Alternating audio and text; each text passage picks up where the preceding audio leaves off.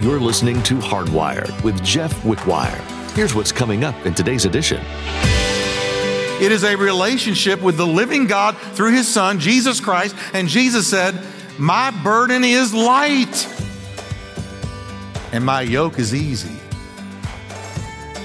So anytime my life gets too difficult, I know that's not the Lord because his yoke is easy and his burden is light. Now, far from putting additional legalistic burdens on each other, we ought to look for opportunities to bear the already heavy burdens that some of our brothers and sisters in Christ are bearing.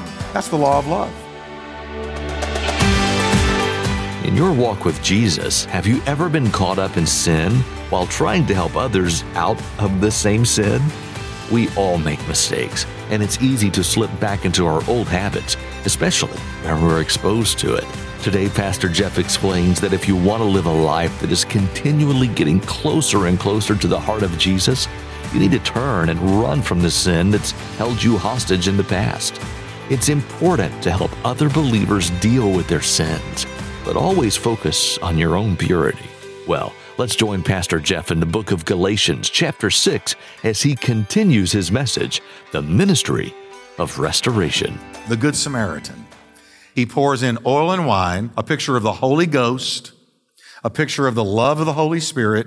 Uh, oil is always a picture of the Holy Spirit that burns in the lamp. That's the Holy Spirit pours it into the open wound, oil to soothe and wine to cleanse. He picks up that fallen one then, surrounds him with love, is not afraid of the cost that is going to be required to get him restored. Are y'all with me? This moves me as I'm sharing it right now. This Good Samaritan is the way that every member of the body of Christ is supposed to be towards the fallen. He picks up that fallen one, surrounds him with love. He's not afraid of what's going to cost him. He provides out of his own pocket for his continual care. And there you have the picture of the, takes him to a hotel and pays for his room and ministers to him until he's on his feet again. Far too often, the fallen in the church are treated like lepers. Now I'm going to say that again. Far too often. I've seen it over and over again. The fallen are treated like lepers by the church of the Lord Jesus Christ when our Savior gave us the perfect picture in the story of the Good Samaritan how to treat the fallen, how to treat the hurt, how to treat the bleeding, how to minister to the one that's down. Even the world doesn't shoot its own that are found wounded on the battlefield. Can you imagine being in, in, a, uh, in an army and you're meeting another army, your enemy, in a field, and a bullet wings you in the arm and you fall down, can you imagine one of your own army coming up and saying, Man, you got hit. Why'd you let yourself get hit? How could you let yourself, this happen to you? Boom!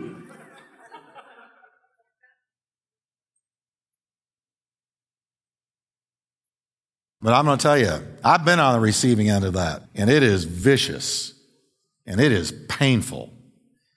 And I told myself, I will never do anyone that way. Because when you're fallen, when you're down, when you're shot, you need a good Samaritan. You need Jesus coming up and going, let me pour in the Holy Spirit.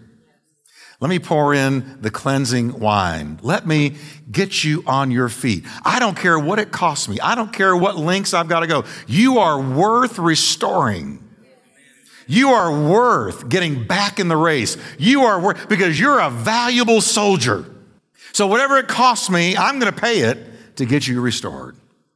And I've seen many through the years treated the same way. And it's a, it's a sad thing because, um, like I said, even the secular lost world doesn't do that.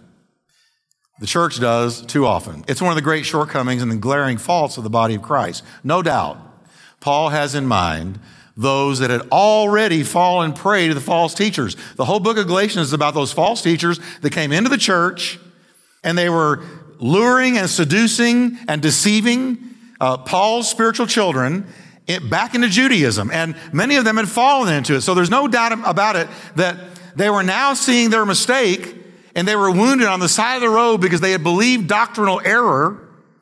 Their relationship with Jesus had been hindered or hurt or cut off altogether.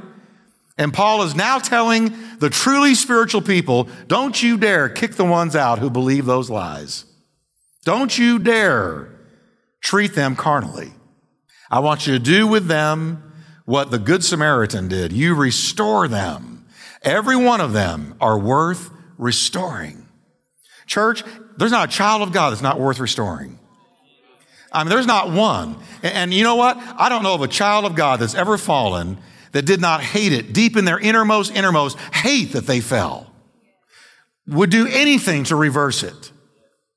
They're not sitting there going, all right, good deal. You know, I, I, I fell. I'm in sin now. I'm loving this. No, they hate every microsecond of it, but they know they're fallen.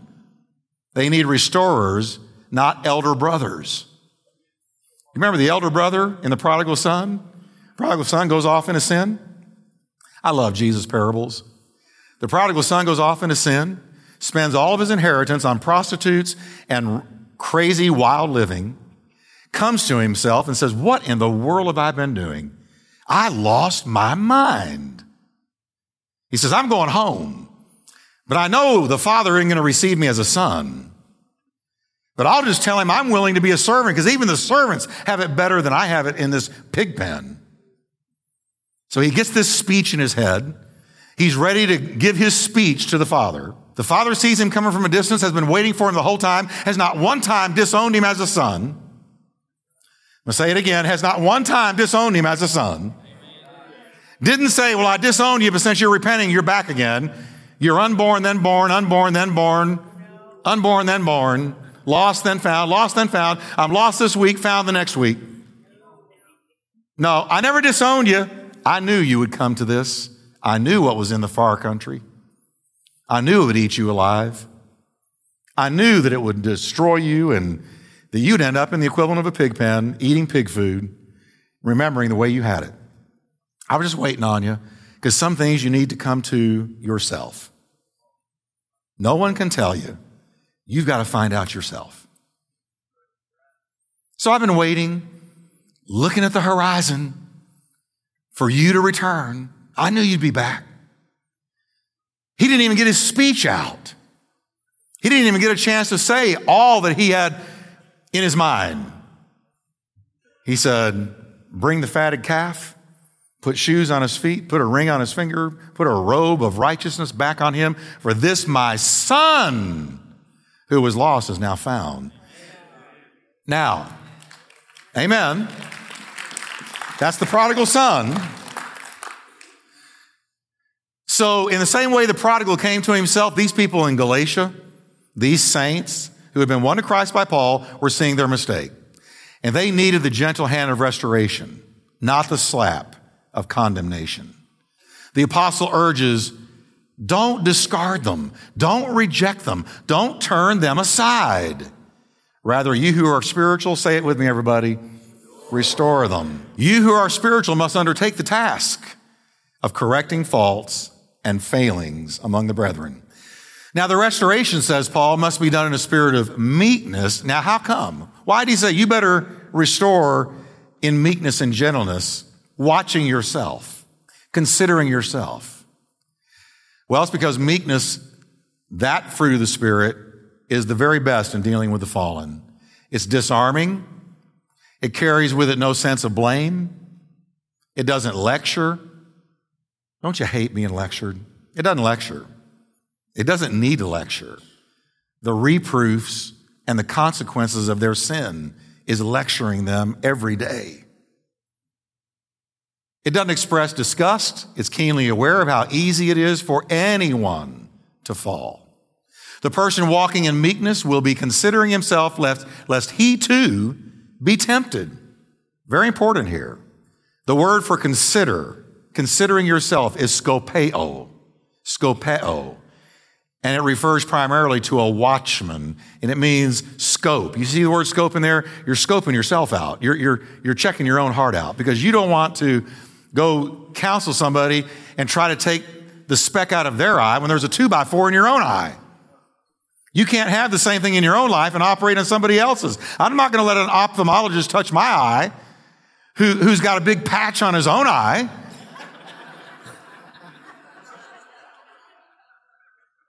But a lot of Christians, they live in, you know, the same thing they condemn others for. So he's saying The idea is that the one doing the restoring must be ever mindful of his own frailty because temptation lurks in the path of all of us. How many of you know you could fall? Boy, I wish I'd have seen every hand. Not me, Pastor Jeff. I've been walking with God for 40 years. Oh, watch it, brother. Hey, one day at a time, sweet Jesus, one day at a time. Amen? How often have we heard of a would be counselor who has fallen into the very sin from which he has been seeking to rescue somebody else? Paul then uses the illustration of a burden bearer. In verse 2, after talking about restoration, he says, Bear one another's burdens and so fulfill the law of Christ. Bear one another's burdens. Am I my brother's keeper? Yes, I am. The law of Christ is the all encompassing law of love. What is the law? Notice he says, fulfill the law of Christ. What is it? What's the law of Christ? It's love. The Judaizers were trying to load those believers down with the impossible burden of the law and Jewish tradition, which we saw over and over again in Galatians. Can't save you. You can't do it. You can't perform it. There's no way you can keep all the commandments because the commandments are weak because of our flesh. Jesus graphically described the Pharisees, and I've known a few. Matthew 23, verse 4. What do they do? They bind heavy burdens, hard to bear, and they lay them on your shoulders. But they themselves won't move them with one of their fingers. In other words, do what I say, but don't do what I do. And I'll lay a burden on you, but I'm not going to lay the same burden on me. And that's what the Pharisees were great at. This should not be so of us. Listen, Christianity is not a burden. It is not a bunch of rules and regulations. It is a relationship with the living God through his son, Jesus Christ. And Jesus said, my burden is light and my yoke is easy. So anytime my life gets too difficult, I know that's not the Lord because his yoke is easy and his burden is light. Now, far from putting additional legalistic burdens on each other, we ought to look for opportunities to bear the already heavy burdens that some of our brothers and sisters in Christ are bearing. That's the law of love. Such brethren are everywhere. In this room, there are so many burdens being carried by people. In this room. Some deal with financial burdens. A lot in our current uh, economy are dealing with that. Uh, others have physical infirmities that they wake up with every day. It's a burden, and they carry it. They have to. They haven't been healed yet. It's there, and they carry it. Still others are burdened daily by wayward loved ones. They wake up knowing their children are living like demons and, and could be destroyed by what they're doing, and it's a burden on them. Others carry a load of guilt and shame. They can't get past it. They just cannot get past it. Dealt with a, I dealt with an individual this week that cannot get past something they did. They just can't get past it. No matter how much I talk about the blood, the power of the blood, they have the hardest time forgiving themselves.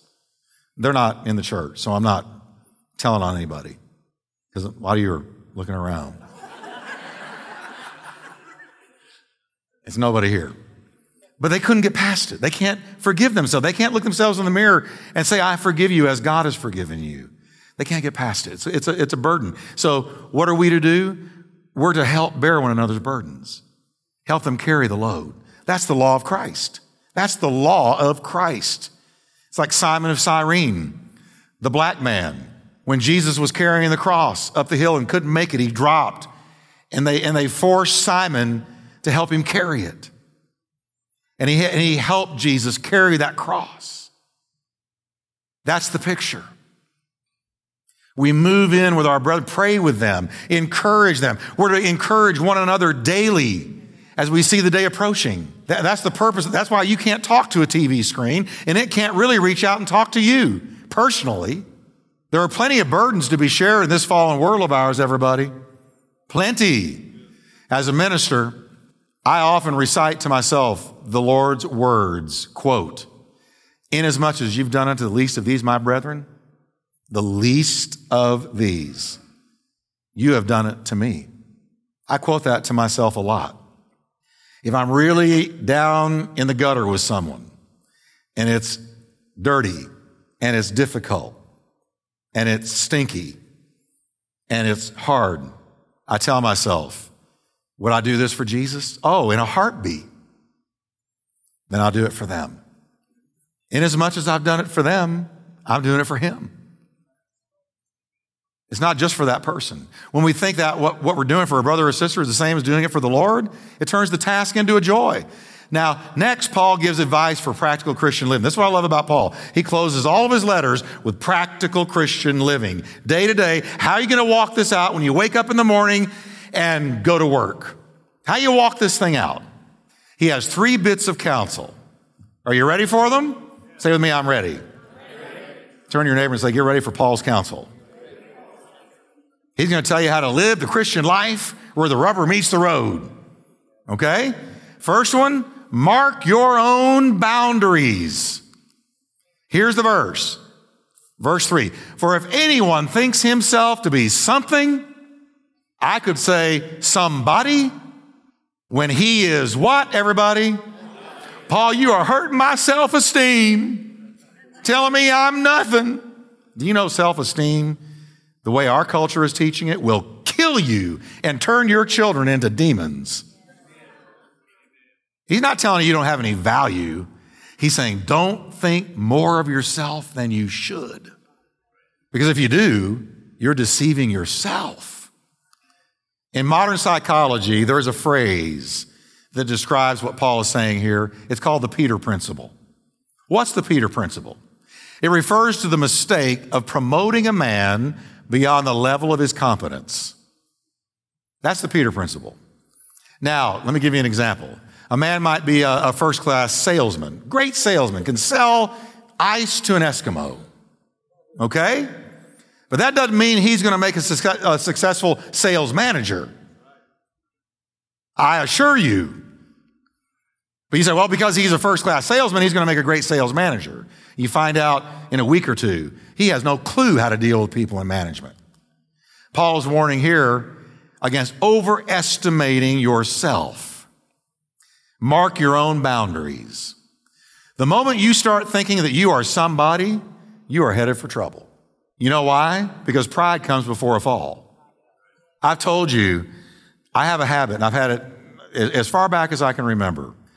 I go home right after a service before I let myself eat or do anything for myself. I go straight to my little place of prayer and I say, Lord, I give you the glory for what happened. Even if the service was lackluster, I say, Lord, I thank you that anybody was there. I say, Lord, I give you the glory. And you know why I do that? Because there is no way that I'm going to start walking around strutting that I had anything to do ultimately with what he did. Now I cooperate. Of course I do. And I'm going to get reward for being obedient to the Lord in the ministry. But what happens spiritually, what happens supernaturally, and, and just the whole calling he's given me, that's to his glory. And I know that if he took, if he wanted to, he could take my breath away now. And that would be it. So I give him the glory. I do that because I know who did it. You ever think about that donkey riding into Jerusalem with Jesus on his back? He had never been ridden. That donkey had never experienced anything like what happened when Jesus got on his back and he was ridden into Jerusalem. What would you think if that little donkey with all the palm leaves falling in front of him and all the people going, Hosanna, Hosanna, if he had started strutting? Would that be one deceived donkey? Wouldn't you want to go up and say, hey, dude, it's not you, it's who's on your back? Come on, everybody. so, we donkeys need to remember who's carrying us. Jesus is using us to bring him into the city, but all those palm leaves are for him, not you. Right? So that's the Peter principle. When you start thinking, when the donkey starts thinking it's all about him, pride comes before a fall. So we're to mark our boundaries. Remember who you are. The apostle's second word of advice is mind your own business. I like that one. Can you tell your neighbor that? Some of you turn right to your spouse. Mind your own business. Watch this. Look at verse four. Let each one examine his own work, and then he will have rejoicing in himself alone and not in another. Powerful verse there. This is a simple caution to everyone who's engaged in some form of Christian ministry, and that ought to be everybody in here. You're all at least a witness to his glory. We should avoid, like the plague, the subtle addiction to the approval of others. It's the wise, it's wisest to assess for yourself. For yourself. You assess the value of your own work. You assess it. Doesn't the Bible say, let a man examine himself? Let a man examine himself. People's ob- opinions are fickle at best. Can I tell you the truth? People's opinions of you and me change like the wind. You're a hero one day, you're a zero the next. They pat you on the back one day, stab you in the back the next. In some cases, not always, but yeah, they do. Um, to your face, they'll tell you you're the greatest thing since peanut butter. Away from you, they're running you down. That's people. It is not in the province of one believer to assess the ministry of another. I've been around a while. I've been in the ministry a long time. And you're going to have to take right what I say here, the way I intend it. I don't care what people think. Now, I care about having a testimony for Christ. But as to their opinion about my ministry, I take it with a major grain of salt. I'm really getting more ornery the older I get. I'm just getting aware I don't care because I know they're not going to be there when I face the Lord. And their opinion isn't going to matter a hill of beans when I face the Lord.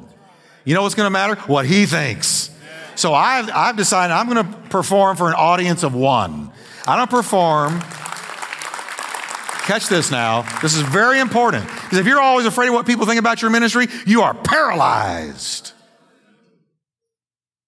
If you really do try to please all the people all the time, you will have analysis paralysis. You will be paralyzed and get nothing done. So I've decided I, I know where I'm at. I know what I believe. I know where I stand. So I've decided I'm going to preach what I know I believe and I let the chips fall. And if they don't like it, well, every once in a while people leave because they get mad at something I said. Can you believe that? Me. They get mad at something I said. I just think I'm a likable, smiling kind of a pastor guy, but people get mad and they leave because I said something, literally. You know where I'm at? Okay. Okay. Because they'll leave and five will replace them. And that's the way it works.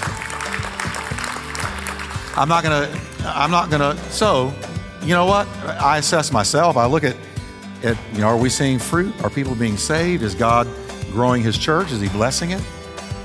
And if so, then I'm okay. And as long as I have peace with him and I'm doing what I know he told me to do, I'm okay.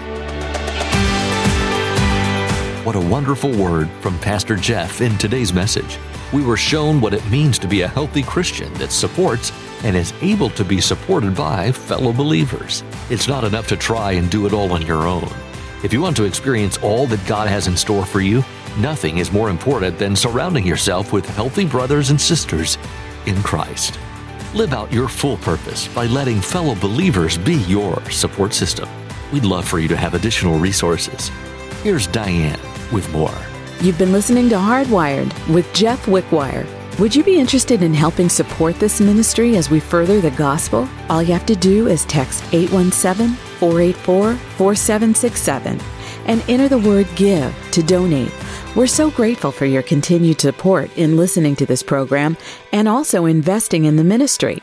Once again, text GIVE to 817 484 4767 to give. Here's Daniel one more time with a sneak peek about the next edition. Next time on Hardwired, Pastor Jeff shows us what it means to be a Christian who makes an impact in the sight of the Lord. As our series in the book of Galatians comes to a close, we must always remember the things that must be held closest to our hearts. The fruits of the Spirit, the perfect love of Jesus, and the importance of turning and running away from sin. Maintain your closeness with Jesus in your faith by choosing to sacrifice yourself every day for Him. That's all the time we have for today. Thanks for tuning in for this edition of Hardwired with Jeff Wickwire. You can listen to more messages from this and other books of the Bible by visiting hardwired.org. Join us next time to continue our study in the book of Galatians, right here on Hardwired.